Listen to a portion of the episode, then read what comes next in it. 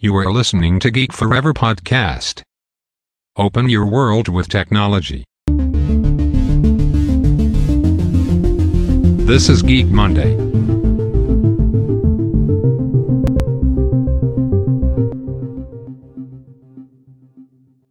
สวัสดีครับ ผมดนทราดนจากดนดนเบาะนะครับและนี่คือรายการ Geek Monday นะครับรายการที่นำท่านไปพบกับเทคโนโลยีใหม่ๆนะครับเทคโนโลยีล่าสุดที่ผมจะมาเล่าฟังผ่านพอดแคสต์ของผมนะครับหลังจากที่ได้เล่าไปในหลาย ๆ ตอนแล้วนะครับกับเทคโนโลยีที่กำลังมีบทบาทกับธุรกิจใหม่ๆนะครับที่ผมยกตัวอย่างไปในหลากหลายธุรกิจนะครับในหลากหลายอุตสาหกรรมนะครับเราจะเห็นได้ว่าอ่าเทคโนโลยีใหม่ๆเนี่ยไม่ว่าจะเป็นเรื่องของ AI Machine Learning Big Data หรือว่าเทคโนโลยีทางด้านหุ่นยนต์เนี่ยกำลังเข้ามามีบทบาทมากๆนะครับกับธุรกิจใหม่ๆนะครับโดยเฉพาะ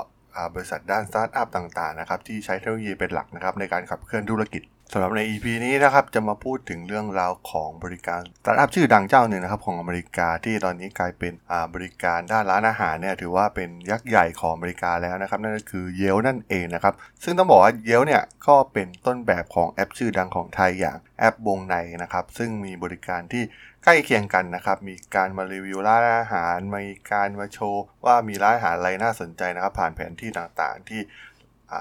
user เนี่ยเข้าไปสร้าง content เหล่านั้นนะครับ ต้องบอกว่าเป็นหนึ่งในเทคโนโลยีที่น่าสนใจมาก ๆ นะครับสำหรับตัว Yelp เองนะครับ ต้องบอกว่าก่อตั้งโดย Jeremy Stoppelman นะครับ ซึ่งเป็นผู้ที่มีบทบาทสำคัญคนหนึ่งนะครับ ในบริการการชำระเงินยักษ์ใหญ่อย่างบริษัท PayPal นะครับ ซึ่งตอนนั้นเนี่ยทาง Stoppelman เนี่ยถือว่าเป็นหนึ่งใน keyman คนสำคัญนะครับในการ พา PayPal ประสบความสำเร็จนะครับ โดยขายให้กับ eBay ได้สำเร็จนั่นเองนะครับ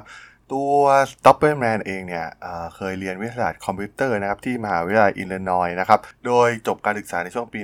1999 นะครับ ซึ่งต้องบอกว่าตอนนั้นนี่เป็นช่วงที่ ฟองสบู่ .com แตกพอดีนะครับ ซึ่งทาง s t u p p e r m a n เนี่ยได้เข้ามาร่วมงานกับ Elon Musk นะครับใน X.com นะครับ ซึ่งเขาค่อนข้างที่จะมีบทบาทสำคัญใน X.com ก่อนที่จะมีการควบรวมกับ PayPal นะครับ ซึ่งหลังจากที่อยู่กับ PayPal ได้ไม่นานนะครับหลังจากที่ทำ PayPal เนี่ยได้ขายกิจการกับ eBay ไปแล้วนะครับ เขาก็ได้ไปเรียนต่อด้านธุรกิจที่ Harvard Business School นะครับ ซึ่ง ตัว Stoppelman เนี่ยถือว่าเป็นหนึ่งในบุคคลที่น่าสนใจมากๆนะครับ ถือเป็นนักธุรกิจชาวยิวนะครับเหมือนเหมือนกับหลาย ๆ นักธุรกิจชื่อดังนะครับ ที่ประสบความสำเร็จทางด้านเทคโนโลยีนะครับ โดยเขาเนี่ยเกิดที่เมืองอาร์ลิงตันนะครับรัฐเวอร์จิเนียนะครับแล้วก็มีความสนใจด้านคอมพิวเตอร์มาตั้งแต่เด็กนะครับแล้วก็ได้ได้เริ่มลงทุนหุ้นตั้งแต่อายุเพียง 14 ปีเท่านั้นนะครับซึ่งความฝันหนึ่งในวัยเด็กของเขาเนี่ยก็คือการสร้างเกมขึ้นมานะครับแล้วแล้วก็ได้ทำการศึกษาการเขียนโปรแกรมอย่างจริงจังนะครับ ซึ่ง ต้องบอกว่าชีวิตการทำงานของเขาที่ x.com กับ Elon Musk เนี่ย ก็ทำให้เขาเนี่ยได้เจอผู้คนมากหน้าหลายตาแล้วครับ รวมถึงนักลงทุนชื่อดังอย่าง m ็กแล p ชินนะครับ ซึ่งต่อมาเนี่ย ก็กลายมาเป็นนักลงทุนหลักของเยลบริการที่เขาได้ก่อตั้งขึ้นมาหลังจากได้มีโอกาสเข้าไปอบรมในโปรแกรม Business Incubator นะครับ ของ MRL Venture นั่นเองนะครับ สำหรับจุดเปลี่ยนครั้งสำคัญของเขาก็คือในฤดูร้อนของปี 2004 นะครับ ตัว Stoppelman เนี่ยป่วยเป็นไข้หวัดอย่างหนักนะครับ แล้วก็ไม่สามารถที่จะออกไปไหนได้นะครับทำให้เขาได้คิดไอเดียถึงการสร้างบริการที่จะสร้างออนไลน์ community นะครับ ที่จะช่วยแชร์บริการต่างๆ ในท้องถิ่นที่ใกล้เคียงกันนะครับ ซึ่งเป็นแนวคิดหลักของ Yelp ในช่วงแรก ๆ ของการก่อตั้งนั่นเองนะครับ ต้องบอกว่าเขาก็ได้ชวนอดีตเพื่อนร่วมงานที่ PayPal นะครับอย่างรัสเซลซิมมอนนะครับ ซึ่งตอนนั้นเนี่ยทำงานอยู่ที่ MRL Venture เช่นเดียวกันนะครับ แล้วก็ได้ทำการเสนอไอเดียของเยลให้กับเรปชินนะครับ ซึ่งสุดท้ายเนี่ยก็ได้เงินลงทุนจำนวน 1 ล้านเหรียญนะครับ และด้วยความที่บริการอย่างนี้เนี่ยก็ยังไม่มีมาก่อนนะครับในอเมริกา แล้วก็ความสามารถทางด้านเทคโนโลยีและธุรกิจของ s t e p p e r m a n เนี่ยทำให้เขาเนี่ยสามารถที่จะพาเยลกลายเป็นบริการที่คนเนี่ยแห่กันมาใช้อย่างรวดเร็วนะครับ กลายเป็นกระแสแบบปากต่อปากนะครับ ด้วยบริการง่ายๆนะครับที่ตอนนั้นยังไม่มีใครเคยคิดทำมาก่อนนั่นเองนะครับ ซึ่งต้องบอกว่าในเวลาเพียงไม่นานเนี่ย Yelp ก็มีการเข้ามารีวิวของ user ในระบบกว่า 138 ล้านรีวิวนะครับแล้วก็มันทำให้มูลค่าของ Yelp เนี่ย พุ่งขึ้นไปถึง 4,000 ล้านเหรียญสหรัฐนะครับ ด้วยความที่เป็นบริการที่ใช้ผลการค้นหาของ Google นะครับ เป็นปัจจัยสำคัญในการสร้าง traffic ให้กับ Yelp นั่นเองนะครับ ซึ่งหลังจากนั้นเนี่ย Google ก็ได้ยื่นข้อเสนอเพื่อขอซื้อเยลจาก s t u p p e r m a n นนะครับ ต้องบอกว่าเป็นมูลค่าที่ไม่อาจปฏิเสธได้นะครับ แต่ว่าตัว s t u p p e r m a n เองเนี่ยก็ได้ทำสิ่งที่เซอร์ไพรส์วงการนะครับด้วยการปฏิเสธ การเข้าซื้อของ Google นะครับ แล้วก็ในที่สุดนะครับในปี 2012 เนี่ย s t o p p e r m a n เองเนี่ยก็ได้พา Yelp เข้าไปจดทะเบียนตลาดหลักทรัพย์นิวยอร์กได้สำเร็จนะครับ ซึ่งเขาก็สามารถที่จะนำเอาสตาร์ทอัพเล็กๆ บริษัทเล็กๆ ที่มีจำนวนพนักงานเพียงไม่กี่คนเนี่ยฝ่าฟันจนสามารถเข้าไปอยู่ในตลาดหุ้นได้สำเร็จใน ท้ายที่สุดนั่นเองต้องบอกต้องบอกว่าเป็นเรื่องที่น่าสนใจมากๆนะครับสำหรับประวัติของ Stoppelman ผู้ก่อตั้งบริการอย่าง Yelp ขึ้นมานะครับทำให้หลายๆ ประเทศเนี่ยก็มีบริการที่คล้ายๆกันนะครับที่โครนบริการเหล่านี้เนี่ยไปใช้กับประเทศตัวเองนะครับแต่ว่าต้นแบบจริงก็คือต้องบอกว่าเป็นบริการของ Yelp นั่นเองนะครับซึ่งแน่นอนอยู่แล้วนะครับว่าตัวบริการอย่าง Yelp เนี่ยถือเป็นสตาร์ทอัพด้านเทคโนโลยีที่มีการใช้เทคโนโลยีมากมายอยู่แล้วนะครับเป็น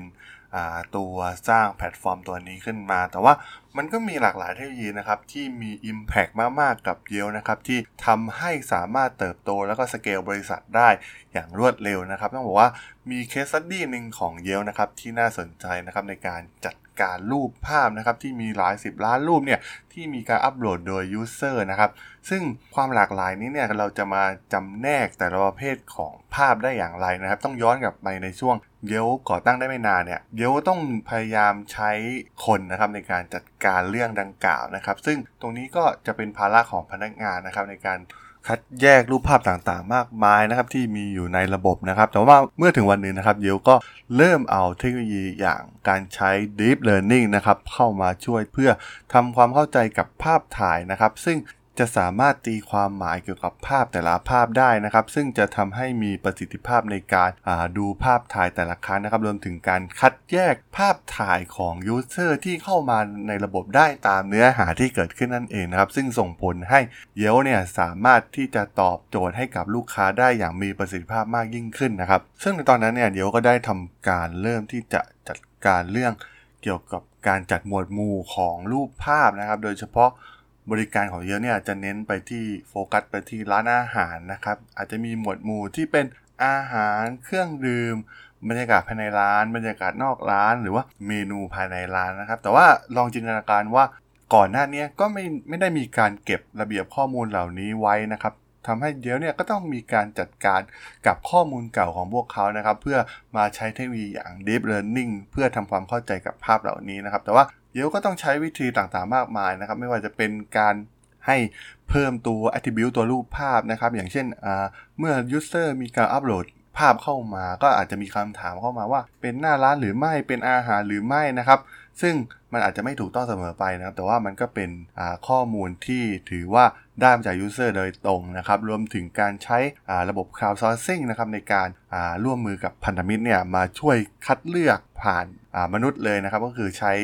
ใช้คนเนี่ยมาเป็นคนกรองภาพต่างๆนะครับ แต่ว่ามันก็ต้องมีการเสียเงินจำนวนมากนะครับ ของตัวเยลเองในการจัดการภาพเก่าๆที่เกิดขึ้นในระบบนะครับ เพื่อมาจัดเรียงหมวดหมู่ใหม่ทั้งหมดนั่นเองนะครับ เพราะว่า การจัดเรียงหมวดหมู่เมื่อทำได้สำเร็จเนี่ยก็ถือว่าเป็นจุดเปลี่ยนครั้งสำคัญเลยก็ได้ว่าได้นะครับของเยอะเพราะว่ามันตอบสนองกับ user ได้อย่างตรงเป้ามากกว่านะครับในการค้นหาสถานที่ค้นหาเมนูหรือว่าค้นหาอาหารเครื่องดื่มเนี่ยมันจะสามารถระบุไปตรงกับความต้องการของ user มากกว่านั่นเองนะครับสำหรับตัว Yelp เองนะครับ ใช้เทคโนโลยีที่มีชื่อว่า ImageNet Classification with Deep Convolution Neural Network นะครับในการทำการแยก รูปภาพเหล่านี้นะครับ ซึ่งเป็นเทคโนโลยีทางด้าน Deep Learning นะครับซึ่งตอนนี้ก็ถือว่าเป็นเรื่องปกติแล้วนะครับ แต่ว่าในยุคนั้นต้องบอกว่ามันเป็นเรื่องใหม่มากๆนะครับในการคัดแยกรูปภาพเหล่านี้ โดยเฉพาะบริการอย่างเยลนั่นเองนะครับ ซึ่งเยลเนี่ยก็ได้ทำการแบ่งรูปภาพเนี่ยทำการแยกประเภท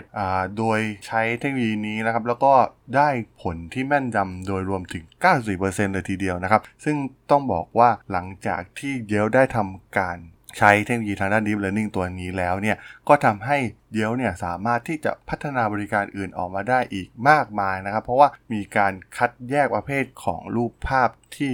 ทางแพลตฟอร์มทั้งหมดมีเป็นที่เรียบร้อยแล้วนั่นเองนะครับสำหรับตัวอย่างฟีเจอร์ที่เป็นผลมาจากการทำ classification ครั้งนี้ของ Yelp นะครับ นั่นก็คือมีตัวอย่างหนึ่งที่น่าสนใจก็คือการแสดงชุดหน้าปกของอัลบั้มนะครับใน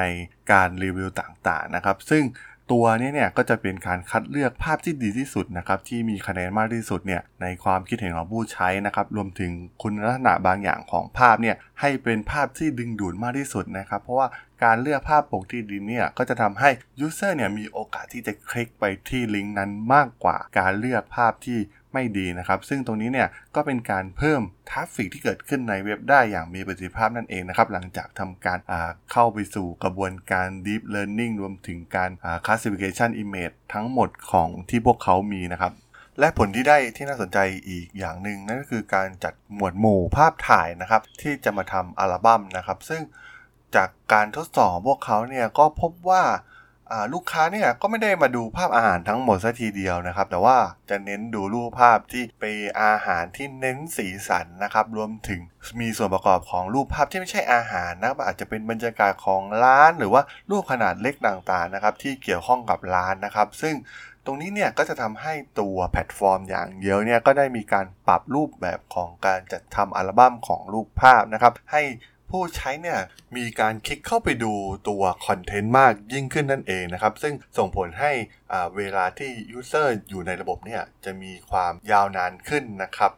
และยังส่งผลให้เยลเนี่ยมีการปรับตัวแอปพลิเคชันนะครับให้แสดงเป็นรูปแบบของแท็บนะครับมีการแยกหมวดหมู่ที่ชัดเจนนะครับ ส่วนของอาหาร ส่วนของบรรยากาศในร้าน บรรยากาศภายนอกร้าน ส่วนของเครื่องดื่ม ส่วนของเมนูนะครับ ซึ่งปกติเนี่ยเราจะคิดว่าส่วนใหญ่เดียวเนี่ยจะดูแต่อาหารแต่ว่าสุดท้ายเนี่ยมีการปรับนะครับว่าทำให้ยูเซอร์เนี่ยแยกส่วนของแต่ละแท็บอย่างชัดเจนนะครับ ซึ่งยูเซอร์เนี่ยก็สามารถที่จะเข้ามาดูนะครับ บรรยากาศเพื่อใช้ในการทำกิจกรรมพิเศษของพวกเขานะครับ เช่นไปจัดเลี้ยงต่างๆนะครับ พวกเขาก็สามารถที่จะดูบรรยากาศของร้านได้นะครับ ว่าเหมาะสมหรือไม่นะครับ ซึ่งการค้นหาร้านอาหารเนี่ยสามารถที่จะรองรับ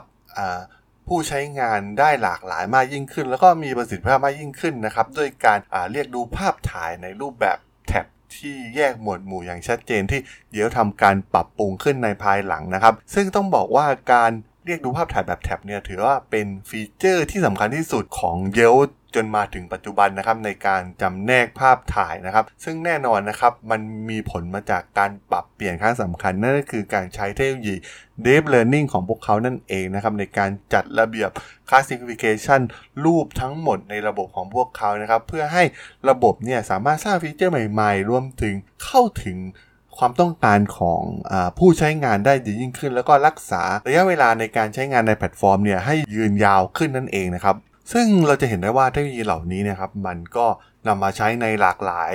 ผลิตภัณฑ์หลากหลายบริการมากๆนะครับที่มีส่วนของการจัดเก็บภาพนะครับ ไม่ว่าจะเป็นตัว Facebook เอง Google หรือว่าบริการอื่นๆนะครับที่มีการเก็บภาพ ในระบบนะครับ ซึ่งการ classification ตัวรูปภาพเหล่านี้ มีการแบ่งแยกหมวดหมู่รวมถึงการจัดคุณสมบัติของรูปภาพให้เห็นชัดเจนมากยิ่งขึ้นเนี่ยก็จะทำให้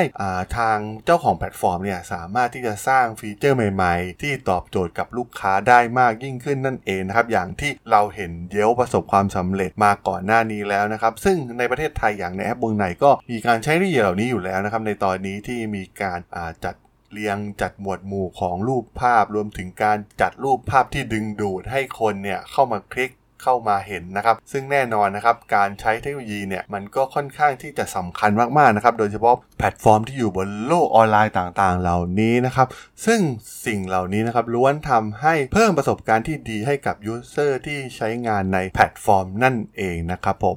สำหรับใน EP นี้นะครับที่ว่าด้วยเรื่องราวของเทคโนโลยีของเยอะเนี่ยเป็นยกตัวอย่างหนึ่งนะครับที่น่าสนใจนะครับในการพลิกบริษัทของพวกเขานะครับที่สร้างจุดแตกต่างในช่วงนั้นนะครับที่สามารถที่จะทำให้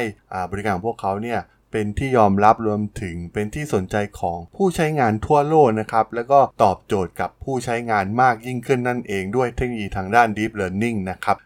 สำหรับเพื่อนๆที่สนใจเรื่องราวของเทคโนโลยีใหม่ๆนะครับที่ผมจะมาเล่าฟังผ่านตัวพอดแคสต์เนี่ยก็สามารถติดตามได้ในช่อง Geek Forever Podcast นะครับ ตอนนี้ก็มีอยู่ในหลากหลายแพลตฟอร์มนะครับ ใน Podbean Apple Podcast Google Podcast Spotify นะครับแล้วก็ YouTube นะครับที่จะทำการอัปโหลดให้ในทุกๆคลิปอยู่แล้วรวมถึงในบล็อกดิก็จะมีการอัปโหลดแยกให้ในทุกๆตอนนะครับ ถ้ายังไงก็ฝากกด Follow ฝากกด Subscribe กันด้วยนะครับสำหรับใน EP นี้เนี่ยผมก็ต้องขอลากันไปก่อนนะครับ เจอกันใหม่ใน EP หน้านะครับผม สวัสดีครับ